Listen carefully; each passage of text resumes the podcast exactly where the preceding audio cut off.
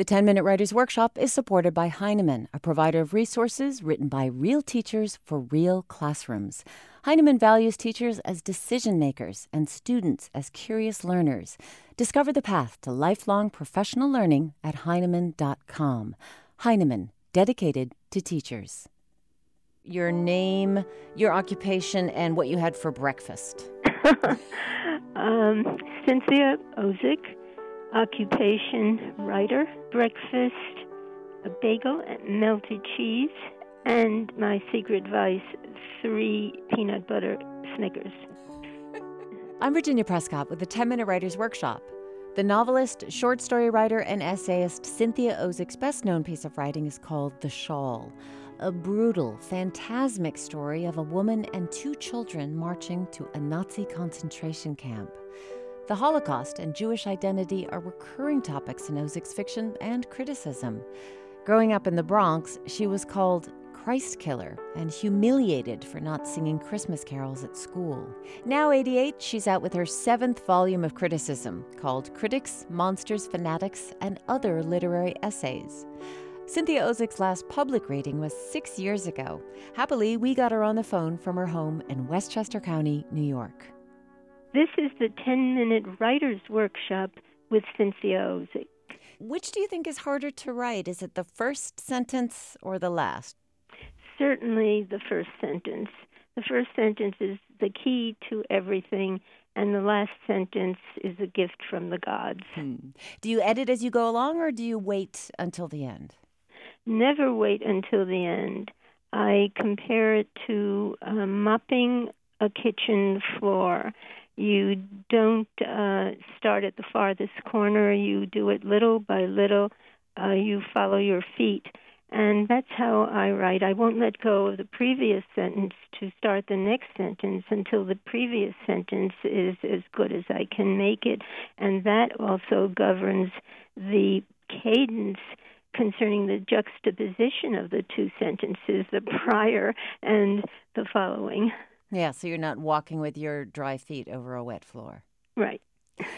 Personal habits that you would encourage writers, new writers especially, to take up or to avoid in order to be more productive? Well, I think the key word is persistence because a beginning writer is always in a state of discouragement, waiting and waiting for the first acceptance.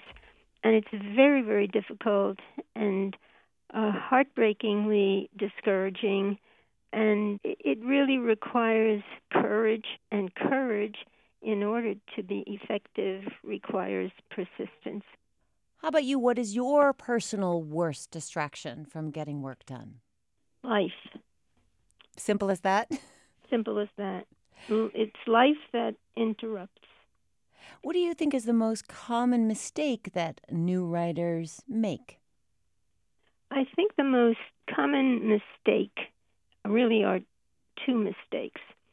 Uh, one is faint heartedness, not persisting, and the other is hubris, which leads to opportunism and envy and all these other vices that accompany early disappointment.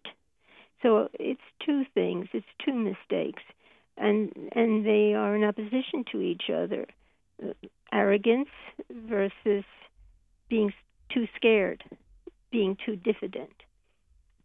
Now, you've been publishing, if I have it right, for 50 years now this year. Mm-hmm. How did you combat any of those two uh, mistakes in your life? I don't think I had the hubris. Um, I certainly had the envy which eats you and um, sick, sickens your soul. I certainly had that.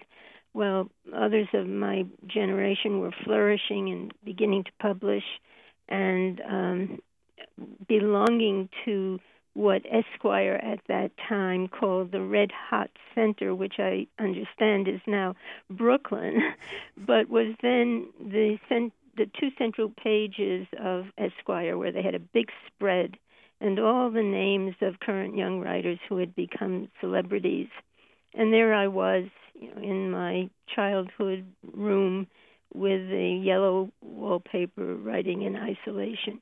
Outside of that room with the yellow wallpaper, what is the best environment for your writing now? Well, it's really the same. Uh, it's, as Virginia Woolf famously said, a room of your own and the silence of the night. And big problem is, as I said earlier, life, which interrupts with, with its unexpectedness, its exigencies, its moral demands a- apart from writing, which at times seems um, uh, trivial compared to other demands and other observations. But it's still that silence of the night and the quiet room. Any recommendations for tools, maybe books, maybe something to help young writers work their way through those fearful, discouraging moments?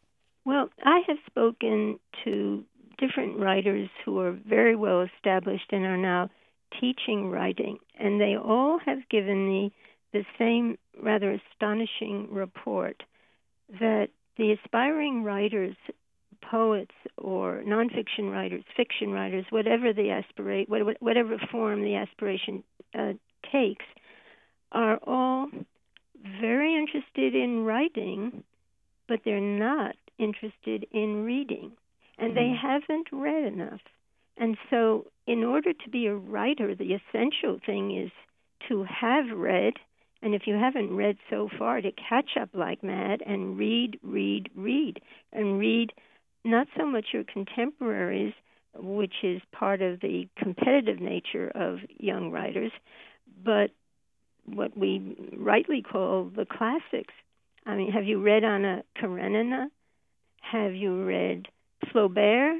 Have you read Henry James and Tolstoy and Chekhov and so on and so on and so on? But you have to have read. You cannot be a writer without having first been a reader.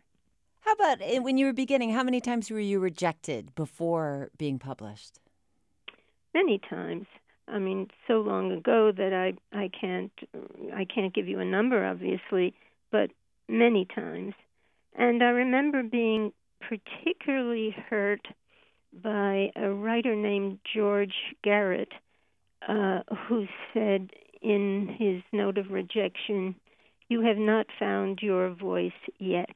Mm. And I felt that that was one of the deepest wounds I've ever had because I believed, and I said earlier I didn't have hubris, but I did have some kind of secret confidence, I guess, and I and I knew. It seemed to me I knew I I had that voice. I didn't. It was as if as it was as if I was being told, "You're juvenile. You're not ready yet."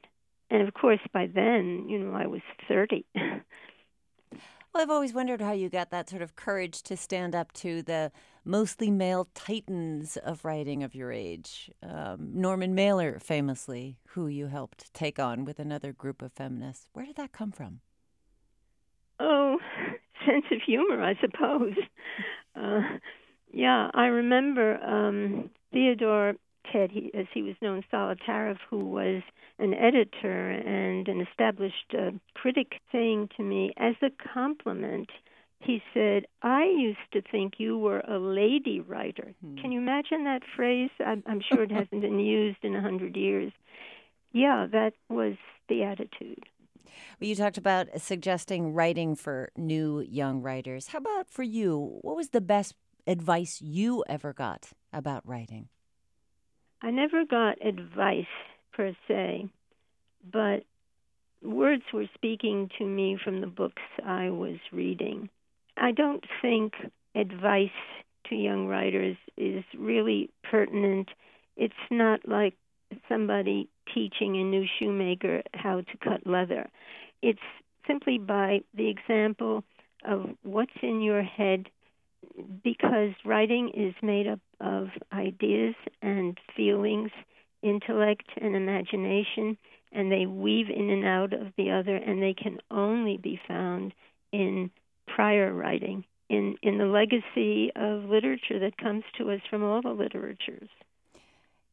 Do you have any other dream job that you've been considering? You know, if you weren't a writer or fantasize about? Well, I always did want to try my hand at a play, and I did do a play, and I was enormously fortunate to have Sidney Lumet as director and Dianne Wiest and Mercedes Ruehl and some others as uh, performers. But it did take seven years where I could have written many other things, and it struck me as ephemeral. Playwriting, which is collaborative, is not as satisfactory as the theater in your head where you're the director, you mm-hmm. you decide on the costumings, the music, the staging. You're Sidney Lumet, plus you've got the script that you wrote yourself. Why does it not surprise me that you wanted to do it all? well, Cynthia Ozick, thank you very much. A pleasure speaking with you. Thank you so much. I, I really uh, was surprised by this attention from New Hampshire, and I'm thrilled by it. Thank you so much. Novelist, essayist, and short story writer Cynthia Ozick, whose career has now outlasted many of the 20th century writers she once envied. Her 18th book, Critics, Monsters, Fanatics, and Other Literary Essays, is now out. And if you'd like to see Cynthia Ozick give Norman Mailer what for, which we do recommend, there's a clip from the 1979 documentary Town Bloody Hall posted at nhpr.org slash 10mww. The 10 Minute Writers Workshop is a production of NHPR, produced by Sarah Plourde with help from Maureen McMurray. And you can hear tips from the likes of Tom Perrotta, Stacy Schiff, Richard Russo, and dozens of other writers when you subscribe on Google Play or iTunes. And please leave us a review, which helps us persist. And thanks. Our credit music this week, which you're listening to right now, is by Poddington Bear.